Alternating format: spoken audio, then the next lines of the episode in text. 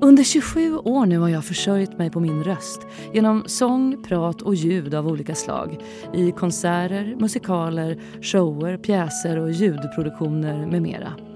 I fyra år har jag tänkt på att jag vill göra den här podden, Din röst, med fokus på rösten som verktyg, instrument, möjlighet och skyldighet.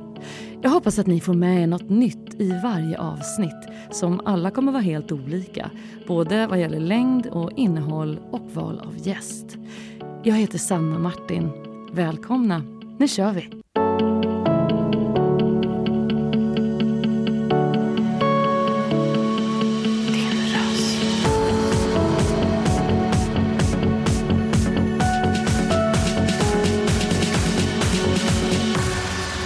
Röst. Så, ja, men då känner jag mig redo. Och då är det en mycket stor ära och glädje att säga varmt välkommen till min podd Din röst, ärkebiskop Antje Jackelén. Tack.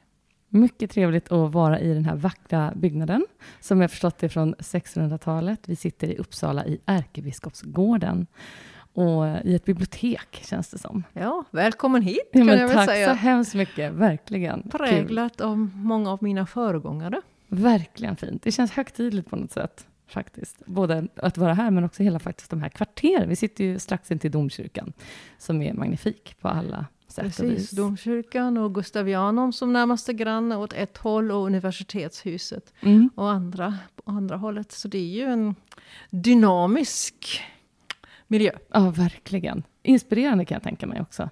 Mm.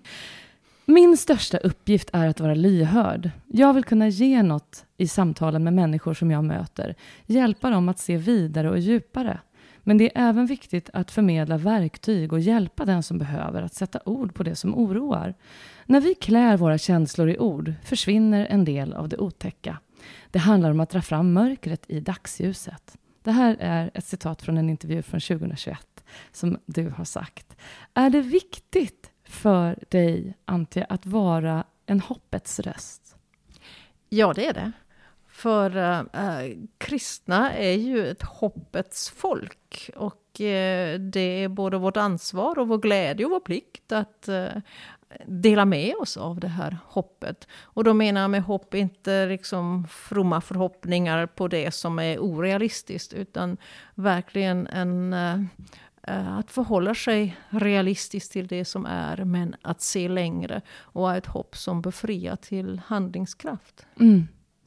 Att tala inför folk är ju någonting som verkligen ingår i en präst och en biskop och en ärkebiskops vardag. Har du alltid varit bekväm att tala inför andra? Nej, det tror jag inte. Uh, jag tror att jag hade med mig, och har det fortfarande i vissa sammanhang, en viss blyghet. Uh, men det som har hjälpt mig mycket det är just att känna att ja, men jag har ett uppdrag, jag har en kallelse att, att göra det. Och uh, jag säger många gånger, tack och lov att predikandet, det vill säga att utgå från en bibeltext, från en bibelberättelse, det är det som är kärnan. För skulle jag behöva hitta på allt sammans fritt, det skulle inte gå. Mm. Men just det att jag vet att jag har en bas och jag talar utifrån en text. Det, det betyder ganska mycket. Sen har det varit, ja om jag ska tala lite biografi här.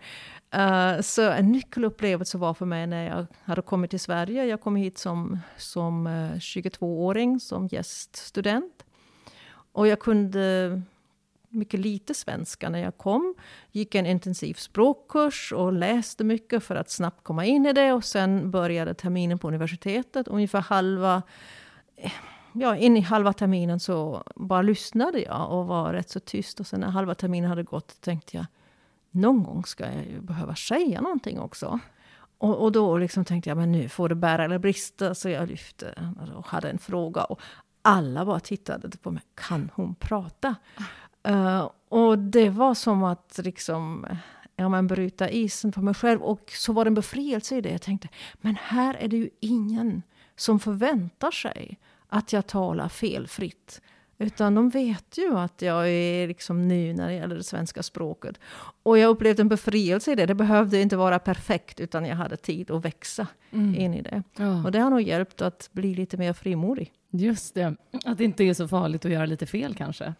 Har du vant dig vid att höra din egen röst? Jag tänker nu när det har varit mycket, du hörs ju och syns ju i alla möjliga sammanhang. Ja, eh, jag tror det är så för många att vi tycker det är lite jobbigt att, liksom bara att höra sig själv på radio eller något sånt där. Ja. För det låter annorlunda än vad vi tror Absolut. Att, vi, att vi låter. Uh, jag helt har jag väl inte kommit över det. Jag kan fortfarande tycka, nej men det, jag vill inte lyssna på det. hur var du i skolan? Och hur var skolan för dig när du var barn? Ja, jag började skolan ett år för tidigt. Det var mormor som sa det här barnet måste börja skolan. Och jag var fem år då och skulle egentligen ha börjat med sex. Då. Um, så jag var alltid yngst i klassen. Och hade lite av en identitet i det. Att, uh, ja, men jag, var, jag är också lilla syster. Så jag är nog uppvuxen med att få höra ibland, det där är du för liten för. Mm. Uh, så jag tror det har gjort att jag liksom alltid känt att ja, jag ska minsann bevisa att jag inte är för liten för det. uh, lite så. Um, så det var, jag gick i skolan i Tyskland och där var det så efter fjärde klass så valde då föräldrar om man skulle fortsätta eller om man skulle gå till gymnasiet. Så, så jag hamnade ju då som uh, knappt tioåring på, på gymnasiet som var i en annan stad. Så man fick åka buss. Och jag hade ingen, det var ingen tjej mm. från eh, min, så, så, min lilla stad som gick i den klassen. Så att uh, det var på ett sätt var det, var det ensamt. Man umgicks i skolan men på fritiden hade jag inga kompisar som, jag inga klasskompisar nära. Uh, så jag vet inte om det har... Uh, det var inte så att jag led av ensamhet. Jag hade ju att göra också mm. på fritiden och så. Men jag tror jag koncentrerade mig ganska mycket på skolarbetet. Och mm. uh, jag var rätt bra i skolan då. Jag gick ut gymnasiet med, med ja, med, med, bra betyg. Ja.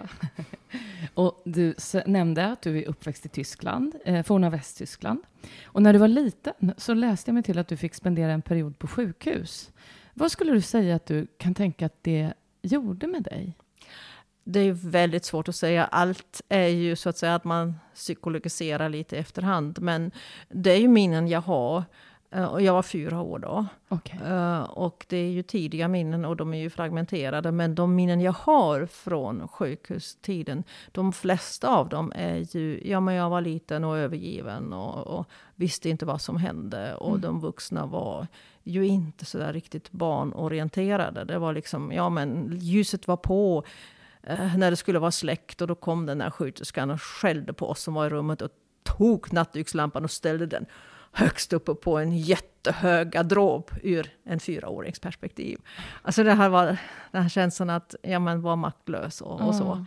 Uh, och sen kommer jag ihåg också att uh, ja, mamma kom ju och besökte mig varje dag, tror jag. Uh, och var väl någon timme hos mig. Mm. och sen var det någon dag så började det snöa. Och då, då fick hon ju åka hem tidigare då så att hon skulle hinna hem innan det var för mycket snö och det skulle bli för halt och sådär. Okay. Och jag minns att då var jag jätteledsen och då var det någon sjuksköterska som tog mig i famnen och, och, och visade mig, titta det snöar där ute så du måste förstå, din mamma måste åka hem nu. Mm. Ja, vilka starka bilder man får när du berättar. Jag kan tänka att det blir ju också det här visuella. Och... Jag fick behandlingen då. Jag fick ligga ganska mycket så jag behövde lära mig gå igen efter det. Och sen har jag också en minnesbild att jag fick också ligga ganska mycket hemma.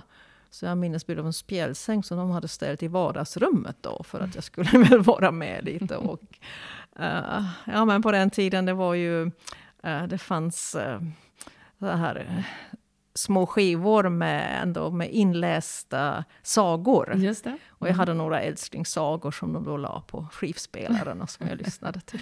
Hur kom du fram till att du ville bli präst? Jag är inte så att jag vaknade en morgon och sa that's it, jag ska bli präst. Utan det var en, eh, process eh, som eh, ja, men det växte fram. Eh, jag intresserade mig för teologi. Och det som jag tror eh, avgjorde, för när jag gick ut skolan då, som sagt jag hade bra betyg och på den tiden var medicin det som var svårast att komma in i. Och då, då, då var det en del som sa, men du måste ju läsa medicin, du kan inte slösa bort dina bra betyg på att läsa någonting som är lättare att komma in i. Så jag funderade en del, men landade ändå på teologin. Och dels hade det att göra med att jag är uppvuxen i en familj där tron fanns. Mm. Det fanns inga präster eller så, men det, den fanns där. Och jag hade fått uh, uppleva jag hade fått uppleva mycket gott genom kyrkan. Jag har gått i söndagsskola och sen under tonåren, min första jag tror det var, eller någon av mina första utlandsresor så att säga, med en ungdomsgrupp. Den var genom kyrkan och mm. gick till, till uh, Sydfrankrike och det var jättespännande. Uh, och sen spelade jag trumpet i en kyrklig sån här brasensemble. Och, uh, ja, men det hade funnits där hela tiden. Och så det som drog mig till teologin, förutom alltså tron då naturligtvis, så, så var det just det här, det är så brett. Mm. Det är ju språk, det är att uh, jag tolkar texter, det är historia, mm. uh, det är filosofi, det är etik, det är liksom analysera, det är också konstruktiv framåt, det, ja. är, ja, men det är psykologi, det är pedagogik, det är sociologi, det, det är liksom Det är otroligt allt. brett, jag Det är med. otroligt brett, så det har alltid mm. fascinerat mig. Mm. Uh, så det var det som drog mig till det. och sen um, så, um, ja men det var väl den här, den här lilla blygheten. Som sa nej, alltså att jag inte gick och sa präst ska jag bli. Och då sa jag, jag ska studera teologi. Jag ska studera teologi. Mm. Och sen kom det ju så småningom. Sen, ja, men, eh, det är nog så att jag har den här eh, kallelsen av att, till att bli präst. Och den blev ju bekräftad också. Så jag blev präst och prästvigdes i, i Stockholm mm. 1980. Mitt intryck av dig är att du på ett både självklart och eftertänksamt sätt känns angelägen om att vara med och föra samhället framåt. I mitt tycke så har du ett uttryck för en befriande syn på mycket inom kyrkan som tidigare har haft en tendens till att kännas som att det gått lite i stå, men nu faktiskt känns mer modernt och uppdaterat när du har belyst det. Är det ett aktivt val, eller har det bara blivit så, tror du, att du har valt att belysa en del där vi behöver kanske en lite uppfräschad syn? Jag vet inte. Ibland är det nog så att uh uh, att det är lätt att tro att det är mer gammaldags i kyrkan än vad det faktiskt är. Mm. Uh, alltså det är många gånger så att, och det delar jag med många präster som har sagt, uh, som har mött människor som har sagt, ja men kyrkan, präster och sådär. Men min konfirmationspräst minsann var toppen. Mm. Mm. Och, och när man då frågar, men hur många präster känner du? Ja, det är ju min konfirmationspräst. alltså jag, finns, jag tror det finns många föreställningar om att kyrkan är liksom mm. bakåt. Mm. Uh, mer bakåt än vad den är. Mm. Samtidigt så, en av styrkorna med kyrkan är ju att ja, men vi bär 2000 år av historia med oss. Mm. Och det finns något gott i det. För kyrkan har inte, jag menar, ibland tänker man det svänger en hit och en dit. Ja. Går från det ena extrem till det andra. Uh, och kyrkan eh, är inte lika lättrörligt. Och det finns något positivt i det också. Mm. För, uh, ja men, det, in, en slang kan dit, en slang kan dit. Så det är inte riktigt så, utan det finns en stabilitet ja, uh, i det. Och det kan man ibland uppleva som en tröghet som skaver, men i många situationer upplevs det ju också just som en, som en styrka, mm. som, en, som en trygghet, som en ja, men, ackumulerad vishet mm. som uh, framförallt i tider av kris är, är en trygghet. Ja. Men sen finns det ju ett ansvar att förhålla sig um, kritisk och självkritisk till varje tid. Mm, och göra evangeliets, den kristna rösten, hörd ah. i, i, varje tid. Just och det är ju alltid, på den punkten får man ju alltid vara modern. Och till och med ibland vara lite före sin tid faktiskt. Ja, precis. För att våga vända och vrida på stenar och resonera. Ja, ja. verkligen. Eh, du nämnde att du vigdes till präst 1980. Och du blev teologidoktor 1999 och Eh, blev ärkebiskop 2014. Du är nummer 70 i ordningen sedan år 1164 och den första kvinnan i det här ämbetet. Ärkebiskopen är Svenska kyrkans högsta ledare inom riket och internationellt. Vad vilar för ansvar på en sån uppgift? Mm. Vet ni, jag har, eh, redan när jag var biskop i Lund, innan jag blev ärkebiskop, så har jag gått och tittat på den här listan av, som hänger i domkyrkan, och alla som har gått före i ämbetet. Och, och då har jag känt just den här dubbelheten. Wow, vad stort och viktigt det är att jag också är biskop nu. Ja. Samtidigt men det finns också en, en, en trygghet i att känna att ja, men jag är en i en, länk, en kedja, en länk i en kedja som förhoppningsvis fortsätter länge till. Och det är likadant med att vara ärkebiskop. Jag det är många som har gått före mig och nu är jag det och det är stort. Och det är ju stort ändå på något sätt att det är första gången en kvinna som är ärkebiskop. Men samtidigt, jag är en i en, i en kedja. Så att det finns både utmaning och förtröstan i det. Mm. Ditt valspråk lyder Gud är större. Hur kom du fram till just de orden, att de var viktiga för dig? Och det är så att eh, biskopar väljer ett valspråk då inför vigningen till biskop. Uh, och jag funderade ju då när jag hade blivit vald till biskop, vad ska jag ha för valspråk? Och um, funderade fram och tillbaka och sådär. Så plötsligt fanns det där. Mm. Gud är större. Och, och, det är ju dels finns det ett konkret ställe i, i första Johannesbrevets tredje kapitel. Där det står ungefär så här att när vårt hjärta anklagar oss. Och det gör ju hjärtat ganska ofta. Uh, så är Gud större och uh, förstår allt och så. Och jag mm. tänker det här är ju fascinerande. Att um, Gud är större än mina bästa prestationer mm. och mina värsta misslyckanden. Och igen, där tänker jag också finns en förtröstan i det. Jag säger ibland att den sekulära, sekulära varianten av det är, vad gör det om hundra år? Men verkligen, det, det är oerhört befriande att tänka så. Det är befriande. Men samtidigt är det också, och jag gillar den här dubbelheten, det finns också en utmaning i det. Ja. Men ibland, nu vet jag precis hur det är. Nej, det finns alltid en dörr öppen till nästa fråga. När jag besvarat allt så finns alltid dörr öppen till nästa fråga. Gud är större än också alla våra bilder och föreställningar mm. Eh, om Gud. Uh, och det, det, det, är ju en utmaning att inte vara um, för snabb, att inte vara för tvärsäker. Ja. Uh, att inte ge upp heller, utan att det finns alltid mer.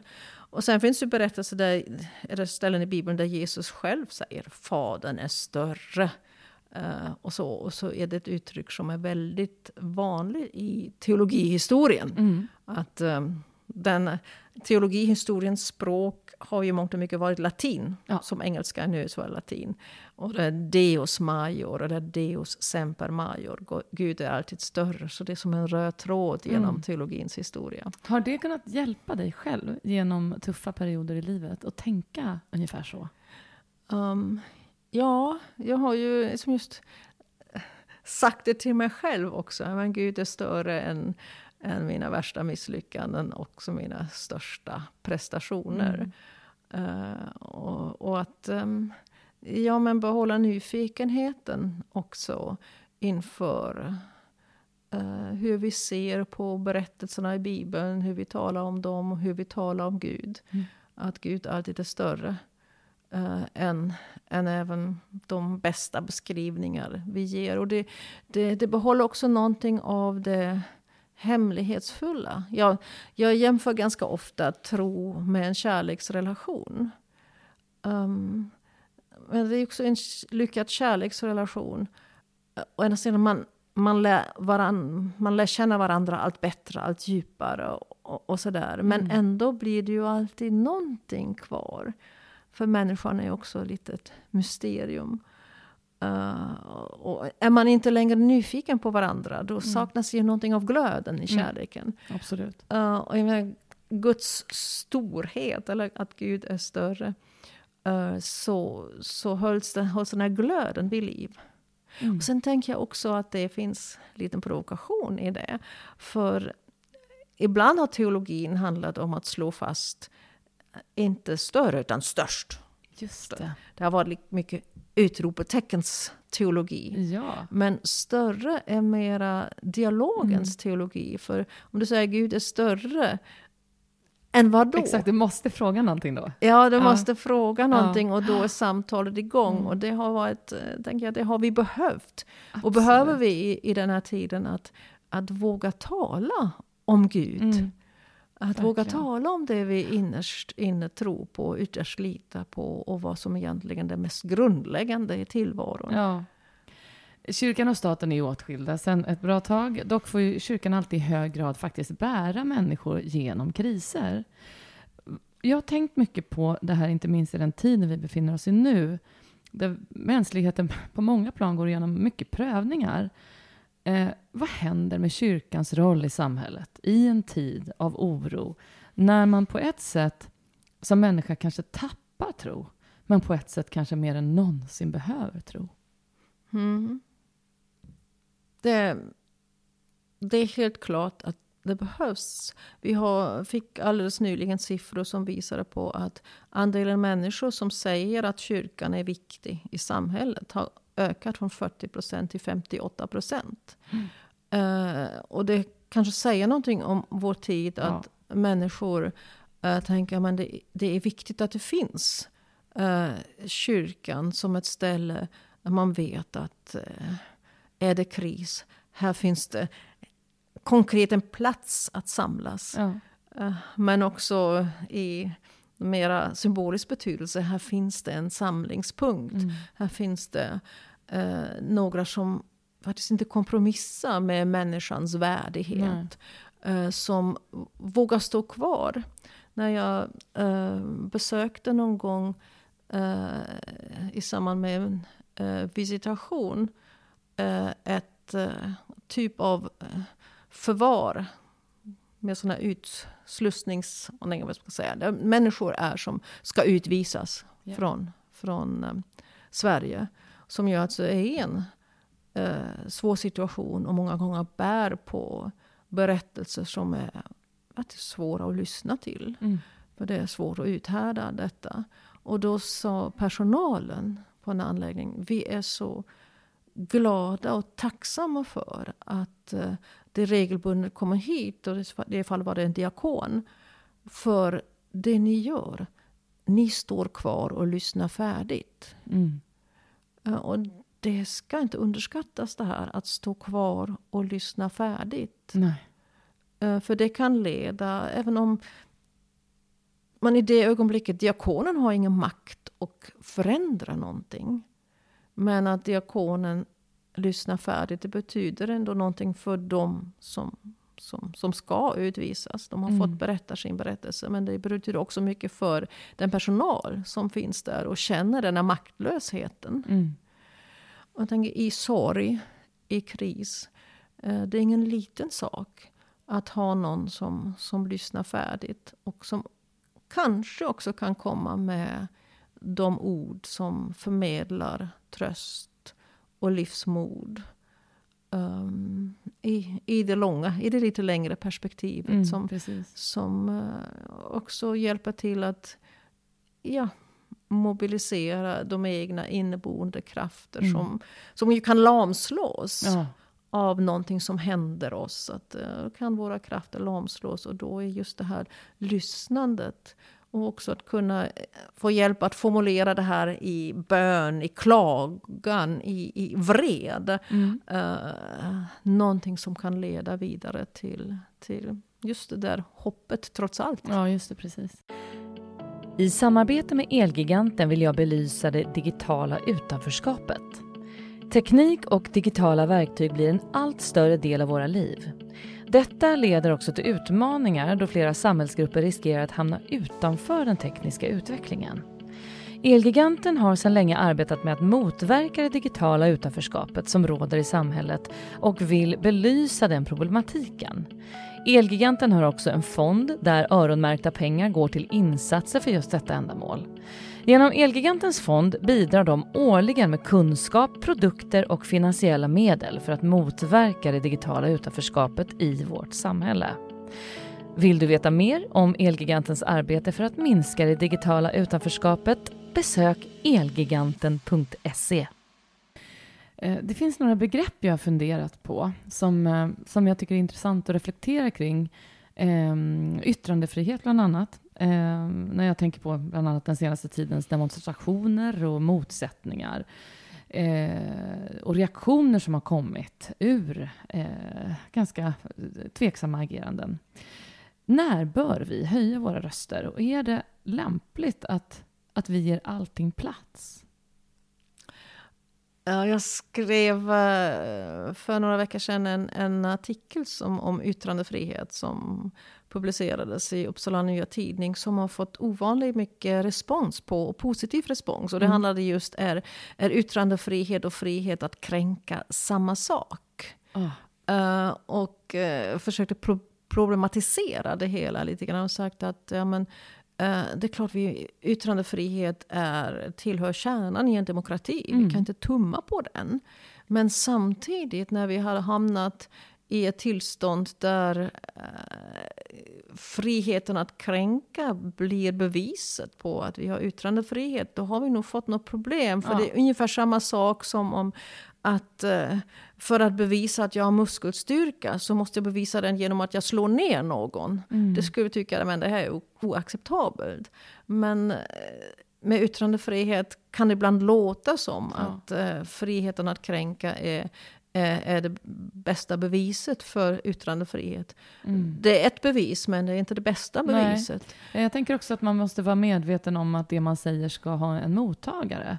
Att man måste liksom ha kanske tänkt igenom av, i vilket syfte man yttrar någonting. Ja, jag menar, vi tycker ju att alla friheter som vi har eh, kommer också med ett visst ansvar. Mm. Och också på något vis ett sorts kollektivt ansvar. Ja.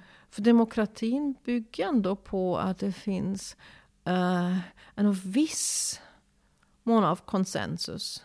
Det är till exempel att när vi pratar och diskuterar Eh, så, så vill vi gärna förutsätta ändå att man talar efter bästa vetande och inte medvetet ljuger eller förvrider. För det förgiftar ju samtalet. Mm. Uh, och vi förutsätter ju också att uh, ja, man, när man debatterar, diskuterar, strider hårt uh, i den demokratiska debatten så är ju egentligen syftet, för, syftet att hitta de bästa lösningarna. Ja. Uh, och att, uh, det förutsätter också att, man, att alla är överens man vill inte tumma på de mänskliga rättigheterna. På människans värde och värdighet.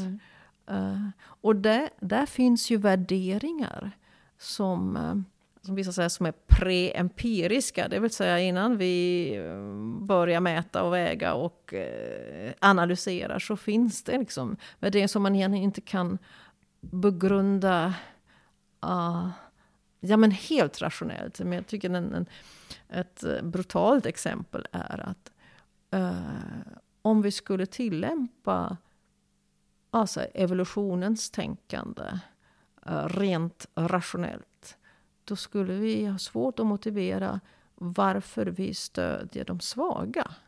Mm. Det är ju mm. det är ingen som tjänar på det. Ja, just det. Uh, varför gör vi det? Ja, men det gör vi ju därför att vi är överens om att människan har en mm. värdighet. Mm. Och den värdigheten måste värnas genom att vi också ger uh, den svaga, eller när vi drabbas av svaghet, att mm. vi, vi får stöd. Att vi inte säger, men du är inte, du, du, du är inte lönsam längre. Mm. Ut med dig. Eh, men skulle vi rent rationella så skulle vi hamna där. Så någonting är det ju mm. som ligger före alla beräkningar som, som säger nej men stopp här. Här måste vi värna om mänskligheten och mm. medmänskligheten. Sorg är ju ett ämne som är... Kan, man kan prata hur mycket som helst om sorg. Jag har upplevt mycket, mycket sorg ganska kompakt själv personligen under de senaste åren. Och det, det jag tänker på är att jag har upplevt att människor kan ha svårt för andras sorg. Eh, att det blir som ett skydd att hellre kanske gå undan eller bara skriva ett sms eller en hälsning istället för att faktiskt kanske ringa eller komma förbi eller komma fram. Hur, hur tänker du kring sorg? Hur kan vi människor agera bättre gentemot varandra i sorg? Ja, det är ju det här typiska att eh, gå liksom på andra sidan gatan för att slippa mötas. Nej, det är ju det här igen att lyssna och våga lyssna färdig. Eh, och våga fråga. Och ibland också göra. Mm. Eh, det är ju det som är det eh, svåra att avgöra ibland. När ska jag visa respekt och hålla mig undan och nöja mig med att fråga, säg till om du behöver någonting. Istället för att gå dit med maträtt. Mm. Eh, eller någonting. Mm. Och, det, och det, det, är lite svårt. Men jag tänker att uppmuntran till att, att uh, faktiskt också våga uh, göra så att säga fel. Mm. Jag har faktiskt en väninna som tyvärr inte finns med oss längre, men hon sa faktiskt när hon blev sjuk att, att hellre klampa fel än att inte klampa på alls. Uppmanade mm. hon liksom oss nära till. Ja. Eh, när mm. vi frågade lite hur hon ville ha det. Och det har jag haft med mig jättestarkt sen dess. Hellre ja, att man ja. gör en gång för mycket än att man faktiskt låter bli. Ja, och sen ska man ju inte eh, glömma att även den som är i djup sorg det är ju tydligast hos barnen. Man säger barnsorg är randig. Mm. De kan gå från eh, glädje till sorg på nolltid mm. och tillbaka till, till glädje. Eh, men det är ju inte helt annorlunda för vuxna Nej. heller. Vi kan även när vi har sorg som vuxna så finns det ögonblick då det, då det lätt. Mm. Då ska ju inte omgivningen på något vis signalera, ja men du är sorg, du får inte vara med mm, här. Nej. Det måste vi lämna i fred. Ja. Utan att uh, vara sensibel mm. för att uh, även den som är sorg har ju någonstans ett normalt mm. liv också.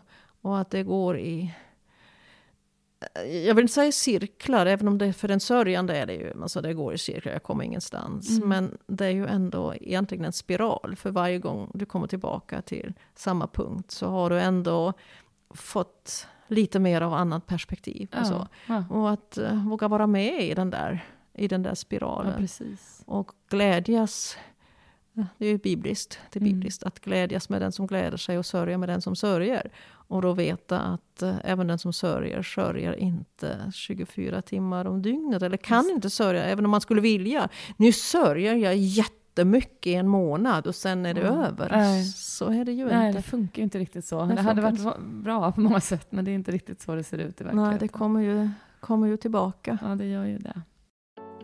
Den här podden görs i samarbete med R-Functional, en klimatneutral funktionsdryck från Åre. De vill i allt de företar sig göra det de kan för att ta ansvar för vår miljö och framtiden för vår planet. De vill att människor idag ska kunna leva och bo i samhällen fria från skadliga ämnen i både jord, luft och vatten. R-Functional tror på att ge människor tillgång till törstsläckande drycker, lokalt producerade i Sverige, framställda på naturligt mineralvatten och berikade med naturliga ingredienser. Genom ett för miljön minimalt belastande sätt levererar de fossilfritt från sin tillverkning i Åre och ut till sina kunder i resten av Sverige. Allt för att göra så små avtryck som möjligt på den här planeten och för att vi och nästa generation ska kunna känna naturens krafter även i framtiden. Läs mer på rfunctional.com. Sen häromsistens så var jag och såg mina kollegor i en underbar föreställning eh, som har gått både i Malmö och i Stockholm och Göteborg som heter Så som i himlen. Och i den, eh, både i filmen och musikalversionen, så finns det ett citat där en av karaktärerna säger Gud förlåter inte för han har aldrig fördömt och syftar på synd.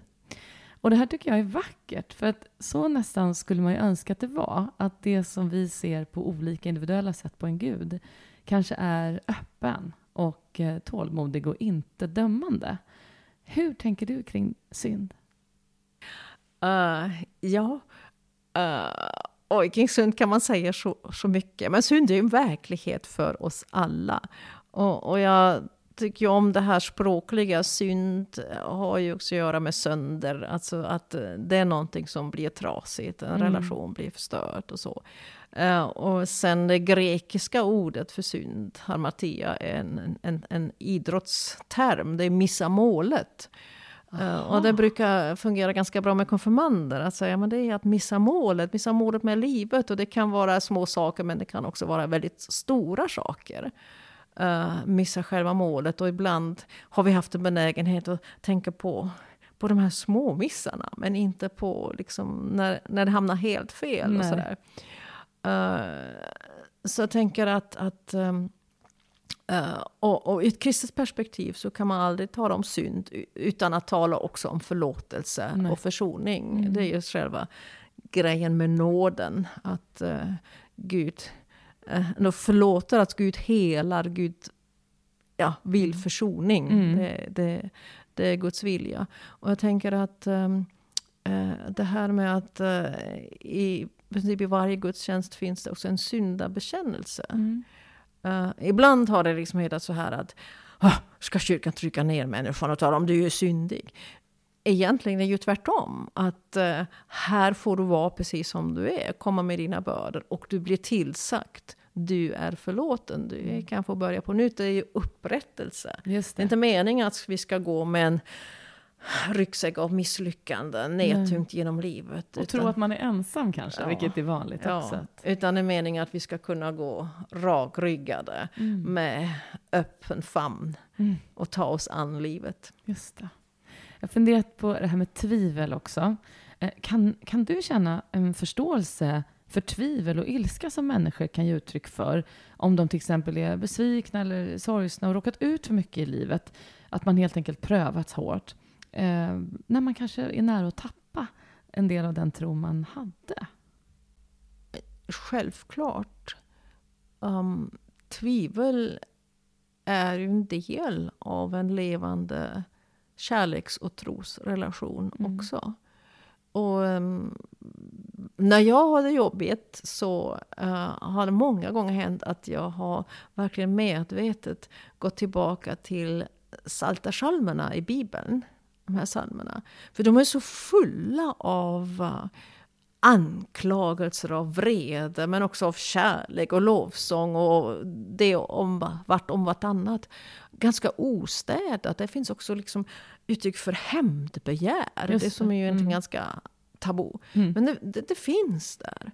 Uh, och, och eh, det var Jesus egen bönebok, Saltaren. Uh, tänk, tänk på det. Så visst tål Gud uh, också våra, att vi gör uttryck för våra besvikelser, Uh, för vår osäkerhet, mm. för vår vrede. Uh, och det finns, språket finns. I, mm. i, om vi inte hittar orden själv så kan man använda faktiskt Salta salmens ord för att, för att klä det svåra mm. i ord. Men också då ge plats för, för, för kärleken och lovsången. Och jag menar det här att vi drabbas av skönheten i skapelsen. Det är också ett tilltal av, av skaparen. Mm. När jag har läst lite vad som ingår i utbildningen till att bli präst så är ju det en, en hisnande eh, omfattande utbildning måste jag säga. Lång och gedigen på fem år. Med både teori och praktik, men många punkter eh, har jag funderat lite på om så här, åh, hade man inte mått bättre av att stoppa in lite, lite psykologi eller beteendevetenskap eller så där, eftersom en prästs uppgift i så oerhört hög grad handlar om det mänskliga mötet. Har du reflekterat över att du tycker man skulle ändra någonting eh, i den vägen som är er mot att bli präst? Ja, nu ingår ju också eh, psykologi i beteendevetenskap. In, ingår ju också i teologiska studier. Ja, Okej, okay, det kanske gör. Och, um, um, sen kan ju utbildning för... Det finns ju vissa baskrav som alla måste ha. Och sen mm. finns det ju sånt som de blivande prästerna väljer uh, själva. Mm. Men jag säger att det är jätteviktigt med de akademiska poängen. Uh, men att prästblivandet är mer än att ha läst si och så många poäng. Mm. Det och det. Det är också en...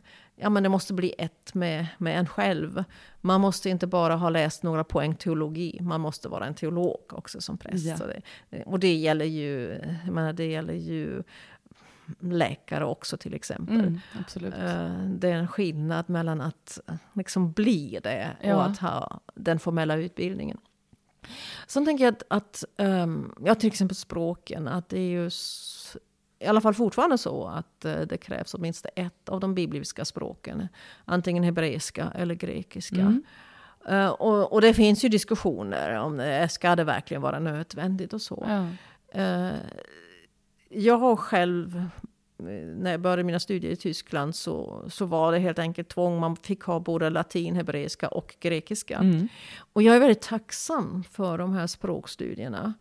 Eh, för bortsett ifrån att eh, ja, men jag kan läsa på originalspråket eh, så ger det också medvetenhet om språk överlag. Och det bör en präst naturligtvis ha. Men det ger också en insikt i vad det egentligen är att översätta ja. från ett språk till ett annat och översätta över tid Mm. också. Dokument som är 2000 år gamla eh, och översätta dem i andra språk. Mm. Eh, Jag tror det i sig också motverkar att man, man, man utvecklar en, säg en fundamentalistisk eh, attityd. För Mm. man vet att ja, men det finns alltid olika varianter. Ja, just det. Det tog 39 år efter att kvinnor fick börja rösta tills att kvinnor fick bli präster. 1960 prästvigdes den första kvinnan till, i Sverige. Och jag vet att tiden innan du tillträdde som ärkebiskop föregicks eh, av diskussioner kring om huruvida det skulle vara svårare för dig som kvinna i den här rollen. Hur, hur tänker du kring jämställdheten i ert yrke och hur det faktiskt blev för dig att träda in som kvinna? Jo, men den är ju, beroende på vad man tittar, så är den ju väldigt god. Alltså, eh, när det gäller präster så eh, är ju eh, i princip hälften eh, kvinnor och män. Eh, på de ledande positioner så är det som på andra håll fortfarande lite fler män än kvinnor, men det håller på att förändras. Det är fler kvinnor eh, i genomsnitt som prästvigs än män. Så det är nästan att vi behöver titta åt andra hållet. Och i, när jag tittar på anställda överlag så har vi väldigt många kvinnliga eh, anställda också i, i, i kyrkan. Eh, Så att på det viset kan man säga att det är, jämställdheten Mm. är, är det, det ser bra ut. Det ser bra ut. Ja. Eh, och när jag tillträdde som ärkebiskop så var det väldigt, jag möttes av väldigt mycket glädje. Eh, inte minst av eh, människor som, som kanske inte går i kyrkan varje söndag precis, men som säger ja men tänk att kyrkan gick före staten och det är en kvinnlig Ja. ärkebiskop. Att, att kyrkan själv valde så. Det var ju före 2000 så var det så, då var det ju en statskyrka. Och då var det så att ehm, kyrkan hade val och de tre första då, så att säga, på listan, de lämnades in till regeringen och så utsåg regeringen en av de tre. Mm. Och eh, i skiftet så var det några som sa, ja men om, om, om, om, om eh, kyrkan själv ska råda, då blir det aldrig några kvinnliga biskopar. Mm. Men där fick ju de fel. Där fick de fel. Där Ja. fick de fel.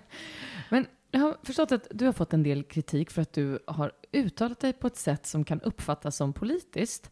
Eh, jag har personligen eh, funderat över det där och kan inte riktigt se att det skulle vara rimligt att du inte hade sagt någonting om vissa saker. Eh, jag har talat i ett avsnitt 11 med talman Andreas Norlén om lite liknande saker. Att han har ett Instagramkonto till exempel där han belyser demokrati och riksdagens arbete och en talmans roll och fått kritik för det. Eh, för att det finns de som tycker att nej, men så, den kanalen bör inte han ha eller den tonen bör inte en talman ha. Men jag kan ju se en folkbildande del i det där och att vad man uttalar sig om, hur man vänder och vrider på saker så att folk också får ett intresse. Jag tänker att som samhällsengagerad person och ledare för Svenska kyrkan är det ju ändå rimligt att ditt engagemang hörs. Frågan är då vad som är politiskt att uttala sig om och inte. Och saker som du bland annat har kommenterat själv, är det då inkonsekventa pandemiregler? Är det en politisk fråga? Eller andlig utveckling för barn och ungdomar? Eller situationen för kristna som lever under förtryck? Hur går dina tankar kring det här idag? Mm. Jo, det grundläggande är ju att tro får ju alltid också konsekvenser i det offentliga rummet. Mm. Så är det ju.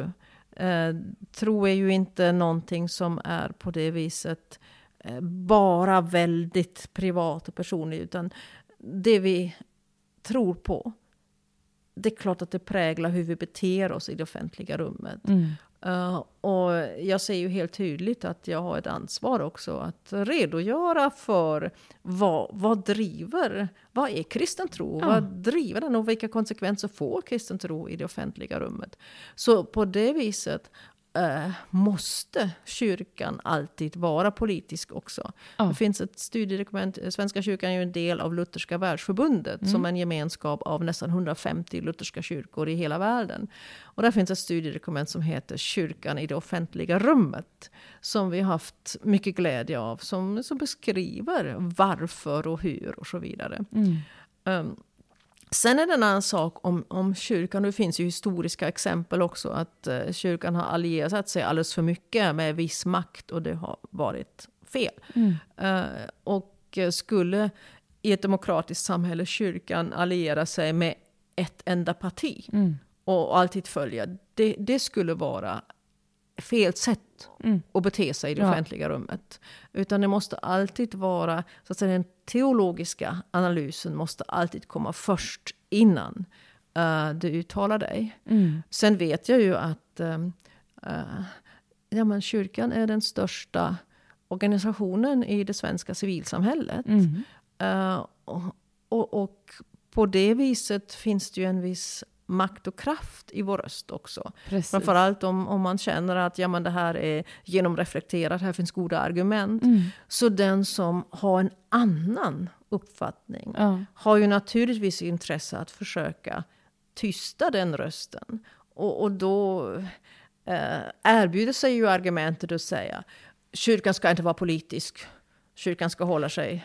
Men det är jättemärkligt. Jag tänker på all, hur det brukar se ut i vårt närområde. Jag bor ganska centralt i Stockholm. Där ser man ju varje vinter så är det kyrkorna i området som tar hand om de hemlösa. Det är varje, varje kris, som flyktingkrisen 2015 och även nu med Ukraina, eh, som vi får hit människor. Det är kyrkan som agerar oftast först, långt tidigare och snabbare än faktiskt staten gör. Och då vore det ju oerhört märkligt om inte kyrkan fick påtala det här. Ja. Två konkreta, det är väldigt bra att du, du liksom, det som verkligen sker i församlingar, eh, det är ju uttryck för det vi gör. Ja. Uh, och uh, jag kan tänka på två exempel där vi har fått liksom, förebråelser, ni är politiska på fel sätt. Mm -hmm. Och det ena har just med med, med flyktingar och migration att göra. Eh, 2015-16 när det kom så många eh, flyktingar asylsökande till vårt land så var det över 80 procent av församlingarna i Svenska kyrkan som mm. aktivt arbetade med det. Allt från liksom, eh, ja, men, mat och kläder till eh, lek för barnen och språkcafé och följa ja. med till myndigheter. och Allt, allt, allt. Och det har gjort att vi, och vi har dokumenterat det och därför har vi ganska mycket erfarenhet men också utvecklat expertis på det här området. Man ställer man hur gör man och, och ditten och datten. Mm. Så det är dokumenterat. Och eh, så kom det ju eh, för något år sedan eh, frågan om man skulle ha språkkrav som ett, eh, som ett villkor för medborgarskap. Mm. Och eh, då yttrade vi oss i ett remissvar. Uh, och det blev väldigt mycket ståhej kring det. Yeah. Men remissvaret var ju grundat på den erfarenhet och den expertis som vi hade byggt upp. Och då tyckte vi då är det vår skyldighet att ställa den till förfogande. Ja, för ni har ju sett något som de inte har för sett. samhället. Precis. Och sen visade det sig, vi var ganska tidiga med vårt remissvar, det visade sig att väldigt många, i stort sett alla remissinstanser sågade det här på grund av forskning, på grund av erfarenhet. Det var universitet eh, i landet, det var Röda Korset, det var Sveriges kristna råd, det var många, många fler.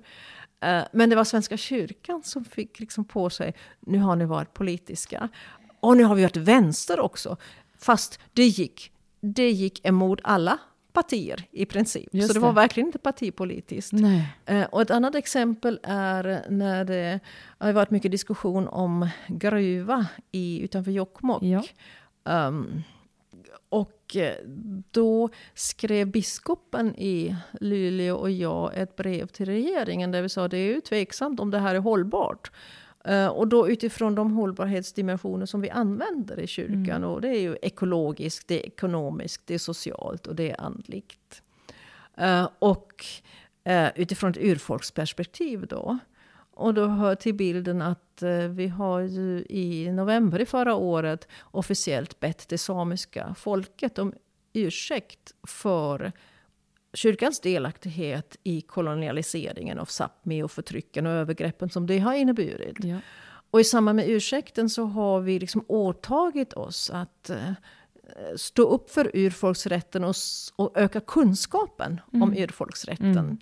Eh, och när vi då gör det genom att skriva det här brevet och säga hoppsan, det här är inte helt oproblematiskt utifrån uh, urfolksrätten. Så kommer återigen det här förebråelsen, ni ska inte vara politiska, ni ska vara kyrka. Eh, och ni ska inte vara vänster. När det där också gick mot egentligen socialdemokrat, ja, genom, det var både de stora partierna, det var alla de stora partierna som ville det och det gick mot alla. Så jag tänker man får ha lite is i magen också och kunna säga att ja, men det här gör vi inte för att eh, vara för ett parti eller mot ett annat. Utan det här gör vi därför att vi faktiskt åtagit oss att eh, stå upp för urfolksrätten. Och det Ja. kommer direkt ur det här försonings, sannings och försoningsprocessen. Eller det här kommer direkt ur vår erfarenhet och den expertis som vi faktiskt har och som vi behöver ställa till förfogande för samhället. Mm, just det. Jag tänkte på en sak. Eh, att, men min personliga åsikt är ju att all, all kärlek är bra kärlek.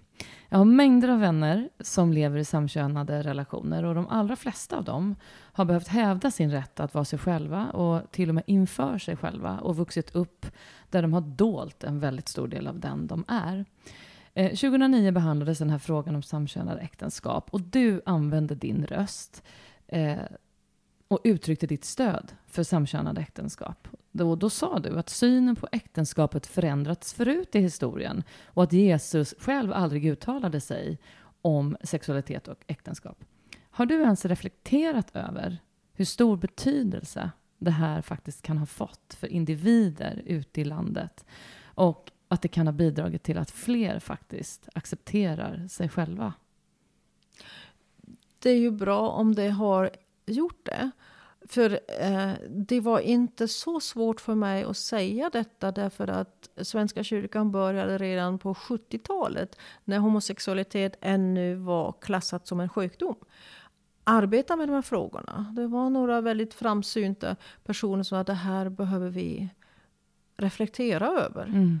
Eh, och det arbetet har nog gjort att också att hela kyrkomötet 2009 kunde ändå med, med betryggande majoritet säga ja till vigsel av samkönade par. Mm. Även om det fortfarande finns diskussion om detta i, i, i Svenska kyrkan. Men Mm. det finns en majoritet och det finns en stor majoritet präster som är beredda att viga samkönade par. Mm.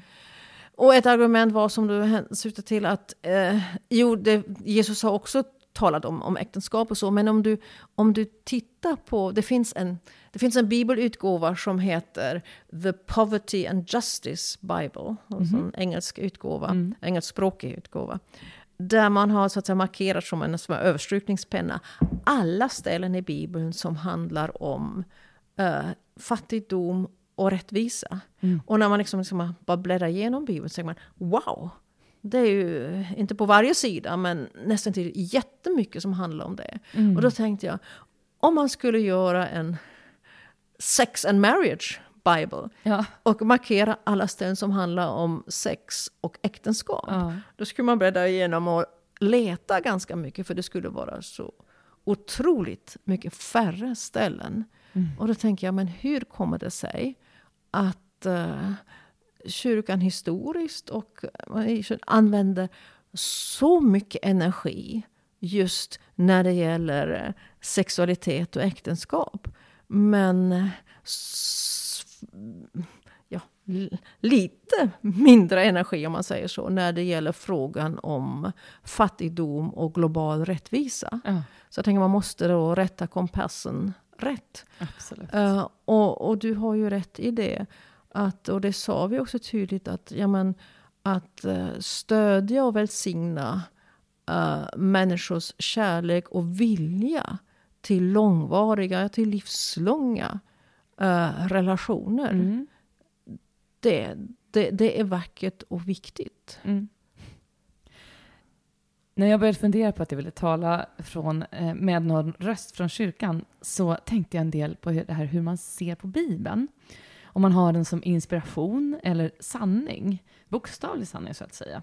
Jag kan personligen ha svårt att se det relevanta i att luta sig bokstavligt mot något skrivet för så länge sedan. Ehm, eftersom vi måste vara en del av den tiden som är nu ehm, och när jag började läsa på om dig eh, och när du tackade ja till att vara med i den här podden så förstod jag att det här verkar som att du har stått för något liknande. Att Bibeln, Bibeln kan ha snarare en inspirerande roll. Är det så du ser på Bibeln? Eller hur, hur tänker du kring det, Antje? Ja, det är klart att Bibeln är inspiration, men mer än så. Mm. Uh, det, uh, framförallt i den tradition som Svenska kyrkan tillhör, den lutherska traditionen, så mm. har alltid Bibeln och bibelordet haft en väldigt stor betydelse. Mm. Uh, och ja, det var en av reformationens grejer, så att säga, att uh, ja, men då på 1500-talet, att Martin Luther upplevde det var så mycket kringverk mm. som hade blivit eh, så viktig och nästan viktigare än själva Bibeln själva berättelsen om, om Jesus och allt eh, runt omkring.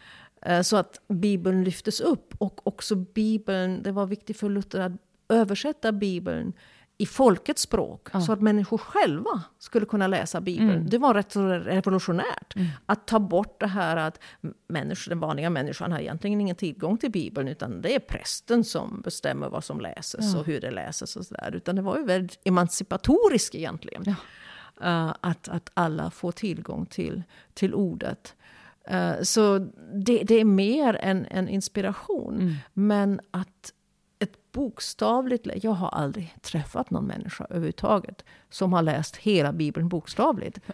uh, utan när det hävdas Bibeln ska tas bokstavligt så är det väldigt eklektiskt. Det är väldigt, eh, vissa ställen mm. ska man läsa bokstavligt. Mm. Men andra ska man inte alls läsa bokstavligt. Mm. Så det finns ingen som konsekvent kan Nej. upprätthålla det. För då skulle vi ju stena varandra till döds. Ja, ungefär. Eh, ja. Bland annat.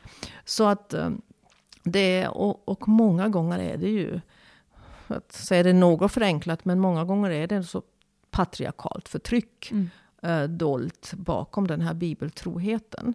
Det är också det som, som har drivit mycket av den här upptagenheten med sexuella synder. Det har ju väldigt mycket handlat om att kontrollera kvinnans sexualitet. Precis. Mm.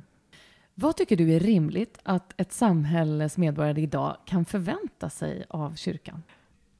Jag är lite tveksam till frågeställningen. Därför att uh, Alltså vi lever ju en tid då vi i så många av våra relationer behandlas som kunder och oh. konsumenter. Om man säger vad ska de förvänta sig av kyrkan? Mm. Då gör vi kyrkan till en leverantör av tjänster. Ja, men det var och, faktiskt lite avsiktligt. Ja, att jag tror och, nämligen att många går runt med förväntan på olika institutioner. Ja, men jag tror i viss mån är det så. Och ibland frågar vi själva som, som företräder kyrkan eh, professionellt, vad vill du att kyrkan ska göra? Mm. Eh, och det finns ett visst fog för att ställa de här frågorna, naturligtvis vara lyhörd. Men samtidigt, kyrkan är ju en rörelse. Mm. Det är ju inte så att de anställda ska... Att, att hela rollen som de anställda har är att producera religiösa tjänster och upplevelser som medlemmarna mm. ska konsumera. Utan egentligen är vi kyrka, anställda och medlemmar tillsammans. Och vi har tillsammans ett uppdrag att, eh, ja, men att vittna om, om detta goda mm. vittna om evangeliet i världen. Ja. Uh, och det är mer, det är en idealsyn om man säger så. Just. Men det är egentligen den, jag vill inte tappa den. Nej. Och det är så viktigt att, uh, jag menar, varför betonar vi dopet i kyrkan? Mm. Ja men dopet ger varje människa en tillhörighet, en mening, det vill säga en gåva, men också en uppgift. Ja, just det. Uh, och, och det där vill jag gärna få fram, att vi Mm. är kyrka tillsammans. Kyrkan är som Precis. bäst när vi är tillsammans. Mm. Och där ingår ju det här att uh, ja, men jag bär kyrkan, men kyrkan bär också mig. Ja, just det.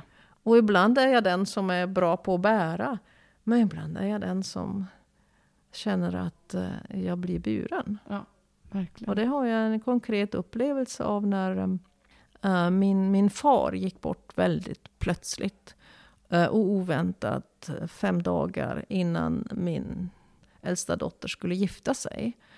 Så det var ju det traumatiskt för familjen och för mig var det, ja, men jag ville stötta min dotter, jag ville stödja min, min mor. Uh, och samtidigt fanns det ett arbete att sköta att jag hamnade i en situation jag, jag tyckte när jag ledde gudstjänsten att plötsligt var de här orden tomma. Mm. Det var liksom, jag läste dem, men vad var det egentligen? Och då kände jag väldigt starkt att det var församlingen som bar mig. Uh, och det gjorde de verkligen, men de visste ju inte om det, att de bar mig ens en gång. Nej. Men, men de bar mig i detta.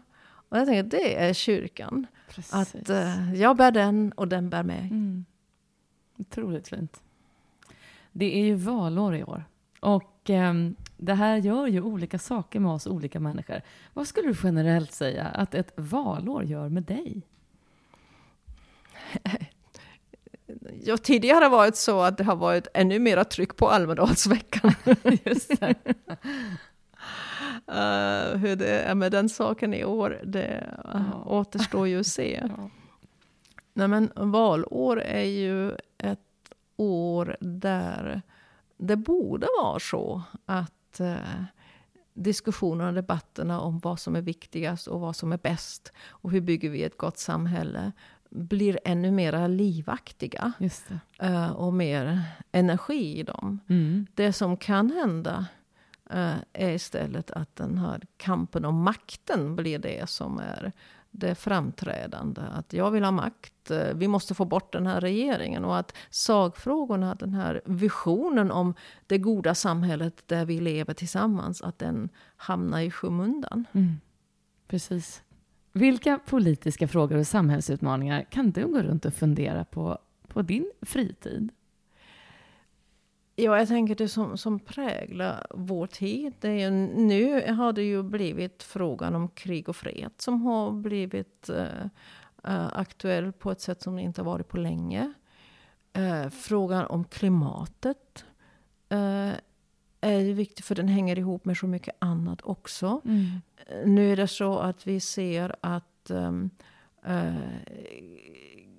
kriget som fortfarande pågår i Ukraina efter Rysslands invasion leder redan nu till att eh, hungerkrisen i världen eh, förstärks. Mm.